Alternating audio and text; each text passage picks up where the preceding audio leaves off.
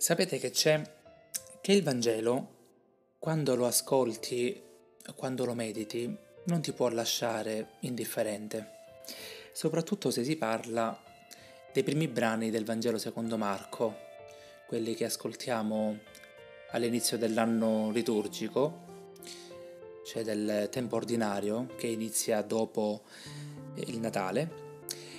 E se parliamo proprio di questo brano di oggi, quello del conosciuto come il paralitico che viene eh, guarito da Gesù, dopo che viene portato da quattro amici, da quattro persone sulla barella, e dopo che hanno scoperchiato pure il tetto per portarglielo dinanzi, per superare quella folla che si, si frapponeva, questo tipo di Vangeli non può fare altro che dare una forza, ma una forza interiore, una voglia di farcela sempre, una voglia di continuare a credere e di capire che nulla è impossibile a Dio e nulla è impossibile a noi quando agiamo con Dio. Si, sarebbe tanto da parlare su questo Vangelo, su questo brano. Voglio però soffermarmi particolarmente su quello che mi piacerebbe chiamare l'intelligenza della fede.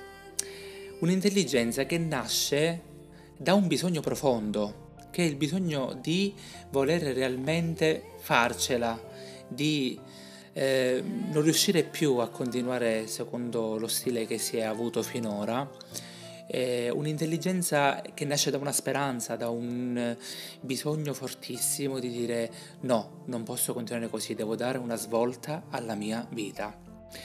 E siccome se ci pensiamo abbiamo tante infermità, abbiamo tante paralisi dentro. Chiediti in questo momento qual è la tua paralisi, qual è la difficoltà che ti sta bloccando, che non ti permette di dare una svolta alla tua vita, che non ti permette di essere come sei stato prima o come avresti voluto essere, come ti ti eh, crogiolavi nel dire agli altri, sai, io vorrei essere così, io sono questo, io vorrei fare quest'altro. A un certo punto della vita si arriva ad essere così adagiati, ma così morti, così paralitici da non crederci più. Ed ecco che c'è un'intelligenza della fede che nasce non tanto in te, che probabilmente non ce la fai più, nasce anche nelle persone che ti amano.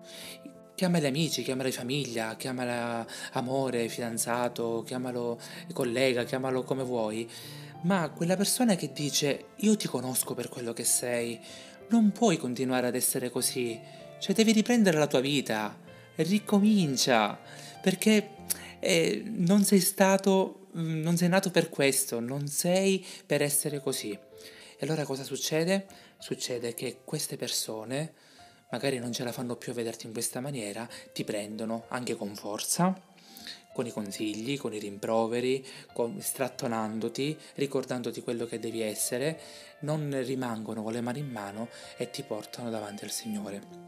Lo fanno nella preghiera, lo fanno nella voglia di, di, metterti in piedi ricordandoti quello che sei, quello che sei stato per loro probabilmente, e ti riportano di fronte a Lui.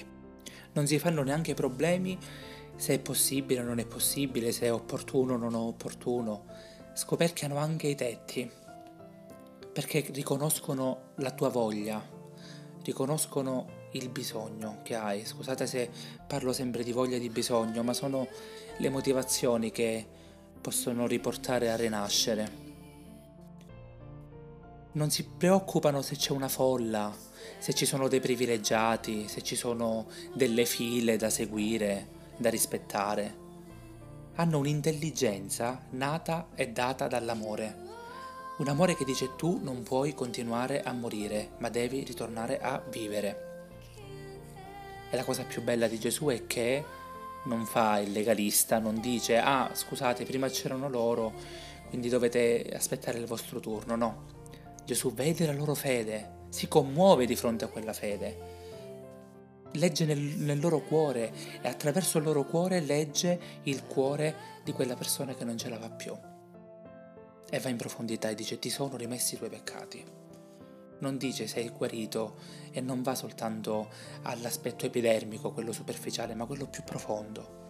E dice tu la, la, guarigione l'hai avuta perché già sei amato in questa maniera così forte, così bella da questi quattro amici.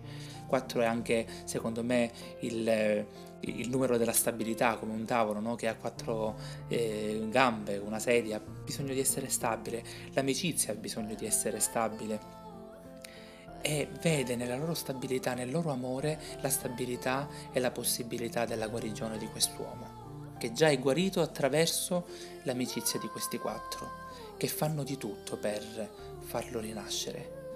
Ma la sua guarigione va ancora più profondo, in profondità, e dice ti sono rimessi i peccati, ritorna ad essere sanato dalla radice.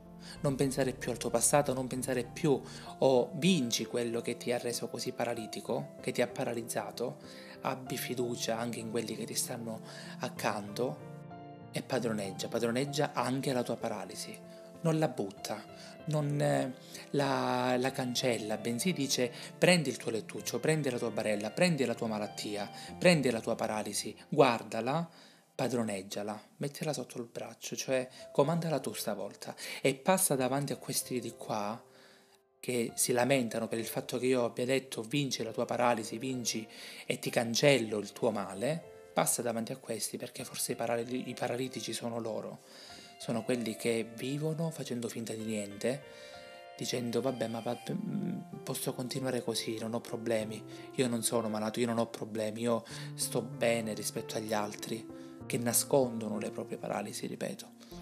Passaci davanti, fai vedere chi sei tu, vai avanti, dritto, con i tuoi amici e fai comprendere che quando vuoi devi fare di tutto.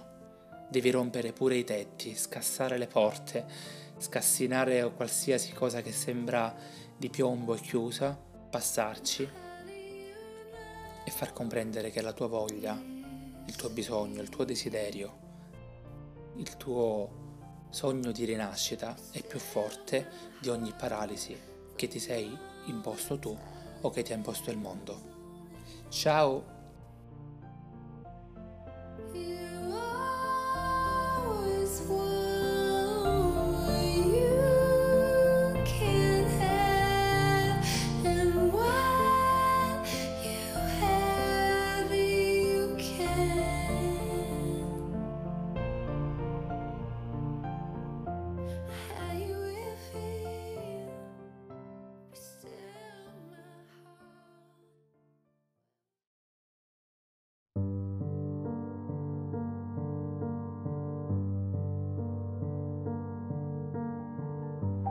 Ogni domenica del tempo ordinario ascoltiamo il Vangelo secondo Luca ed è una, un crescendo, una formazione della Chiesa prima nel cuore di Gesù, pian piano nella chiamata dei dodici e poi nella proclamazione, nella predicazione ai molti, anche se poi sappiamo che camminando, camminando i molti si vanno scremando e si ritorna di nuovo a pochi e poi a lui solo. Vedete com'è una bella parabola. Però do- dopo che lui muore da solo sulla croce, abbiamo una fioritura senza fine perché oggi, dopo duemila anni, siamo qui, anche se siamo moltissimi, certo, dovremmo capire il peso specifico della nostra fede, però possiamo dire che lui ha fatto frutto e come. E continuerà a fare frutto ancora oggi se abbiamo il coraggio di ascoltare col cuore ogni volta quello che lui ci dice e ce lo dice per la salvezza nostra, per la liberazione nostra.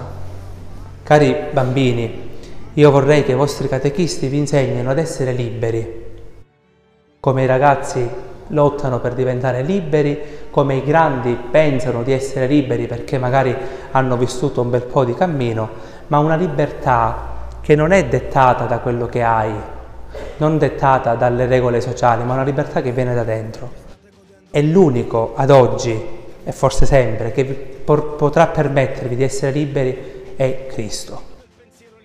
Il Cristo che non prende mai in giro nessuno, il Cristo che è vero, che ti guarda negli occhi e non ti, non ti dà delle false promesse, non ti dice eh, come, fanno, come, fanno, gli altri, soprattutto quelli che vogliono consensi, eh, non va a dirti la parolina giusta perché tu possa sentire questa spinta per 5 minuti ma poi rimani solo. ma il Cristo che ti guarda negli occhi ti dice lo so, la vita è difficile.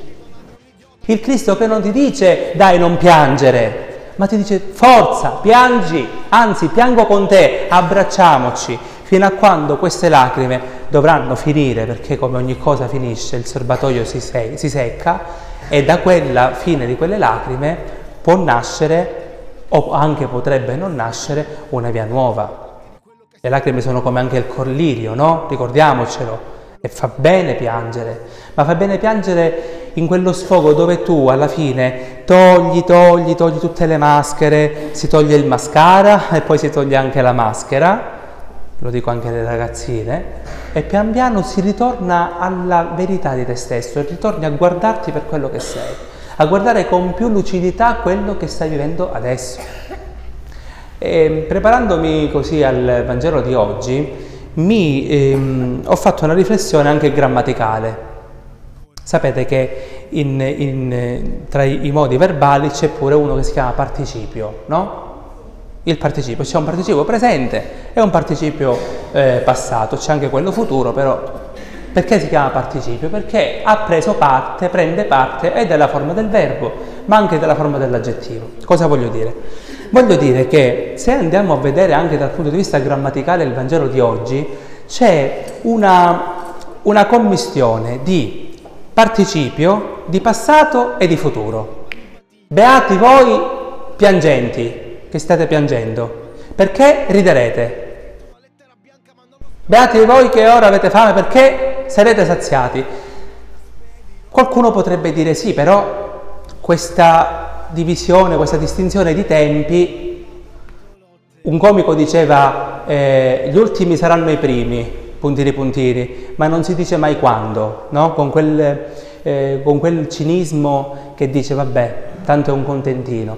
Invece il Signore oggi, e, e ve lo dico proprio eh, partendo pure dalla grammatica, il Signore oggi ci dice pensa al tuo momento presente, è giusto, ma non permettere che il tuo presente sia già una condizione passata.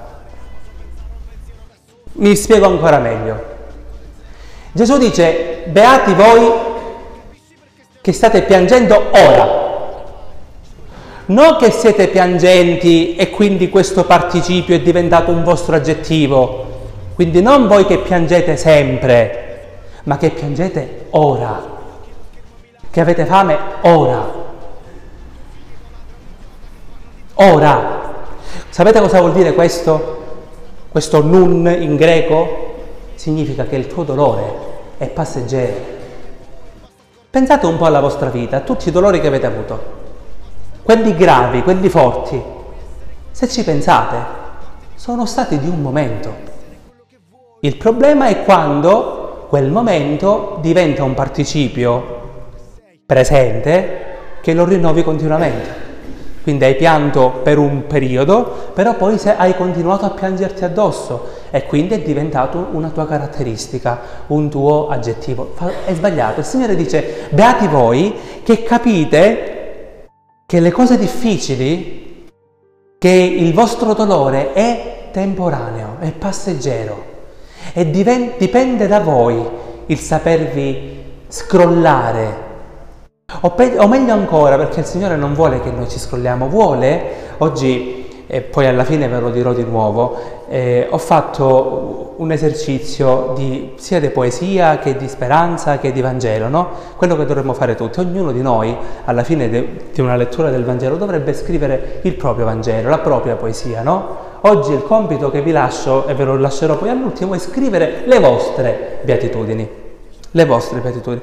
E già ne avevo scritto un bel po' ieri, ieri poi vi manderò l'immagine delle, di quello che, che, sono delle cose. Sono partito da beati i poveri, cosa, signific, cosa significherebbe beati i poveri, e ho visto tutta la bellezza che ci può stare dietro, no? Per esempio ho scritto che beati i poveri per me significa beato chi inizia ad amare, apprezzare e a volere quello che già ha, non quello che non ha. La povertà è questo, la povertà significa smettere di avere la smania dell'accumulo, perché chi di voi ha accumulato nella vita sa che non si ferma mai più nel volere, perché compri questo, subito dopo ne compri un'altra cosa, subito e poi dici Mataria ne ho, ne ho tante cose, ma non sono mai sazio. Invece il povero, ed è l'unica categoria che se andate a leggere il Vangelo non dice che siete poveri ora, ma beati voi poveri. Beati voi che vi apprezzate per quello che siete, che capite che in ognuno di voi c'è una parte di povertà, un povero. Chi è il povero? Colui che manca di qualcosa. Ed è, da quel sentimento di mancanza che nasce una nuova vita. O nasce quello che accumula, l'accumulatore seriale che vuole eh, riempirsi come fanno i giovani di oggi, no? Eh, passano di droga in droga o di esperienza in esperienza perché non vogliono sentire, giusto? E quindi sono dei poveri che non si accettano, ma se il Signore dice beato tu, quando ti fermi, ti riconosci mancante, ma da quella mancanza dici ma guarda, io posso fare un sacco di cose. No, no, non posso fare nulla, ma da quella mancanza dici io posso fare un sacco di cose, perché quando invece inizio a definirmi, perché mi definisco come lavoratore, faccio il camionista, faccio il dottore, faccio il notaio, faccio questo, faccio... inizio a incalanarmi verso una strada, mi definisco, cioè sto iniziando a finire. E quando inizio a finire e mi abituo, e mi sazio, non avrò mai più questo senso di ricominciare, questo senso di novità che soltanto il povero ha. Io vivo con i poveri e non sapete la grande, forse sono un pazzo, ma per me sono i maestri di libertà maggiori. Ragazzoni bellissimi, alti due metri, muscolosi, belli, che davvero potrebbero fare gli indossatori e potrebbero fare gli atleti, qualsiasi, infatti molti si chiamano Koulibaly, pensate, no?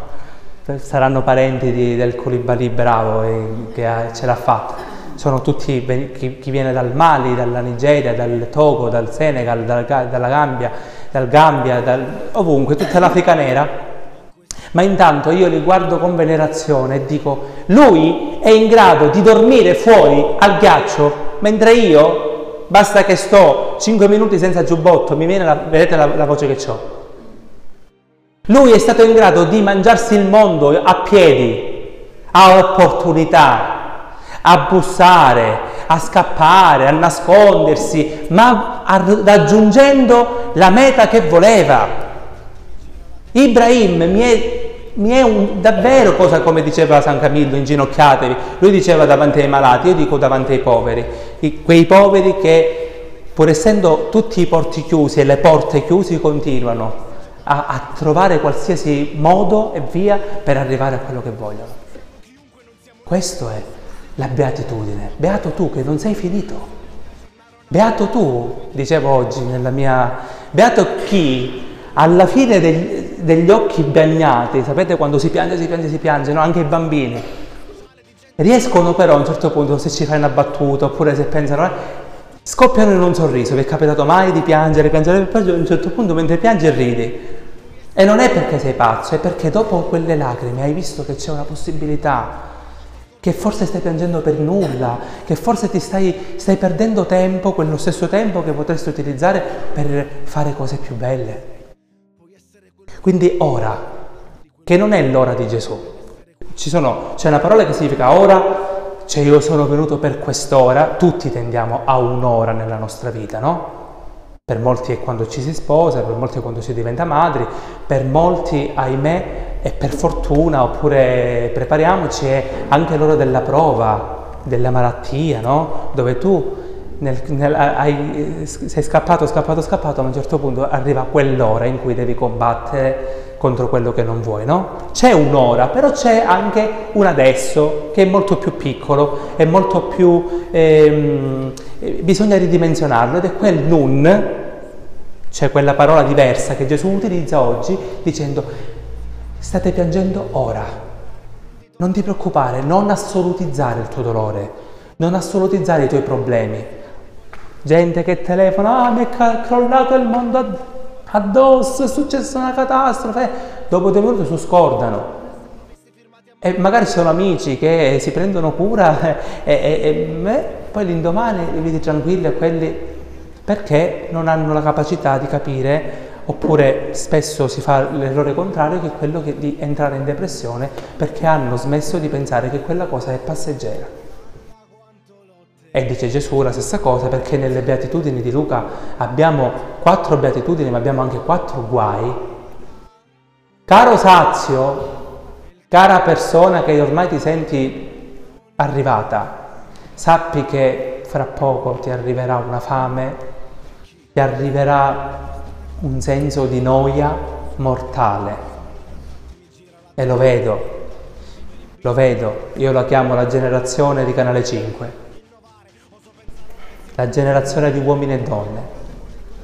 Viviamo sempre alla ricerca di un, di un, punto, di, di un giorno di gloria, la scelta, ora c'è la scelta, c'è che guardano la scelta e poi, siccome arrivano a una sazietà che non gli dà più nulla, sapete qual è l'altro, eh, anche le persone cosiddette VIP, il, momento, il secondo momento di gloria è quando si lasciano, perché hanno di nuovo tutti dietro lo schermo che guardano, ah si sono lasciati, ah si sono lasciati. A volte certe lasciatine sono organizzate apposta per eh, dare di nuovo pubblicità. Ora vedete perché il Signore dice guai a voi, cioè non avrete mai vita piena, non sarete mai interessanti, non sarete mai intelligenti, non sarete mai colti, non colti nel senso della, de, della letteratura, ma colti della vita. Vedete, si vede quando c'è un ragazzo pieno o di valori, di idee, di interessi, ma anche di, di conoscenza. Carissimi bambini, carissimi ragazzi, leggete, leggete, leggete perché la, la ricchezza più... cioè ti, diventi un uomo ancora più profondo, più capace di comprendere la vita. Non siate vuoti, non siate di quella ricchezza che subito toglie una certa fame e poi vi fa sbattere e ricadere di nuovo nella noia. Lo diceva un, eh, un filosofo, la nostra vita è un pendolo che oscilla tra noia e dolore, tra voglia e, e noia. Perché? Ah, devo fare questo, mi devo sposare, ah che bello quando ci si sposa, quindi tutti i preparativi, il vestito, la famiglia, e chissà, chi. è stancante però è bellissima, è bellissima. Poi arriva quel matrimonio, boom, tipo Costa Crociere, che torni dalla, dalla crociera e ti metti a piangere perché torni alla noia. Ma perché? Perché ti sei saziato non di stabilità. E non hai pensato che quel, quel saziarsi era di un'ora, di un adesso, di un già che è passato. Io sono di quello che dico che davvero il futuro non esiste. Il futuro esiste? No, perché non, non è arrivato ancora. Spesso noi immaginiamo il futuro, ma poi arriva tutto il contrario di quello che ci eravamo pensato e avevamo organizzato. Esiste il presente. Però Gesù dice attenzione a non assolutizzare il presente da farlo diventare passato già. Ah, io ormai sono prete. Ora, Dopo, non lo so. Perché non vuol dire che devo cambiare, perché devo sentire, ma perché non devo assolutizzare. Questo mio adesso devo continuarlo. Perché se non lo continuo, se io non amo continuamente, non è presente. In inglese c'è, Bruna, tu che fai l'inglese, c'è il present continuous, no? Bisogna continuarlo, perché quello, il presente che ormai non continua è diventato passato, un participio già ha preso parte ed è finito di esserci, invece noi dobbiamo vivere ora. Concludo dicendo questo, siamo gli uni per gli altri, persone che si danno coraggio, ma il coraggio vero, il coraggio vero, quello che dire io sono qui, io ti ascolto, io mi ascolto, tra le mie beatitudini ho detto beato chi sa guardarsi ancora nello specchio e, sa, e continua a parlarsi guardandosi negli occhi. È bello questo, l'avete fatto? Da quant'è che non guardi lo specchio e ti dici ma che stai facendo? Oppure come ti, come ti senti? E ti guardi proprio nell'iride, là dentro, eh? nella pupilla. No che scappi, dici no, no, no, no. C'è una canzone che vi lascio, Correre si chiama. Tutti che vogliono correre, correre, correre, correre, correre. E poi finisce così, che è bello da un, lato, un punto di vista, ma io avrei detto a, all'autore di aggiungere un verbo. Il, il, finisce con questa frase, puoi essere quello che vuoi, basta scordarti di quello che sei e ci vuole scordarsi di quello che siamo, perché spesso quando assolutizziamo e diciamo faccio schifo, no, scordati che fai schifo, ma ho tradito, scordati, cioè togli, puoi essere quello che vuoi, puoi essere nuovo, basta che ti scordi quello che ti ha. Però ci sarebbe da, da, aggiungere un altro verbo. Puoi essere quello che vuoi, basta conoscere quello che sei. Basta amare quello che sei, basta, non, non, basta apprezzare questa povertà che, ripeto, non è la fine, ma è solo l'inizio. È uno sgomberare per riedificare di nuovo. Amen che sei e tu puoi essere quello che vuoi, basta scordarti di quello che sei. Puoi essere quello che vuoi, basta scordarti di quello che sei. Per essere quello che vuoi, devi scordarti di quello che sei.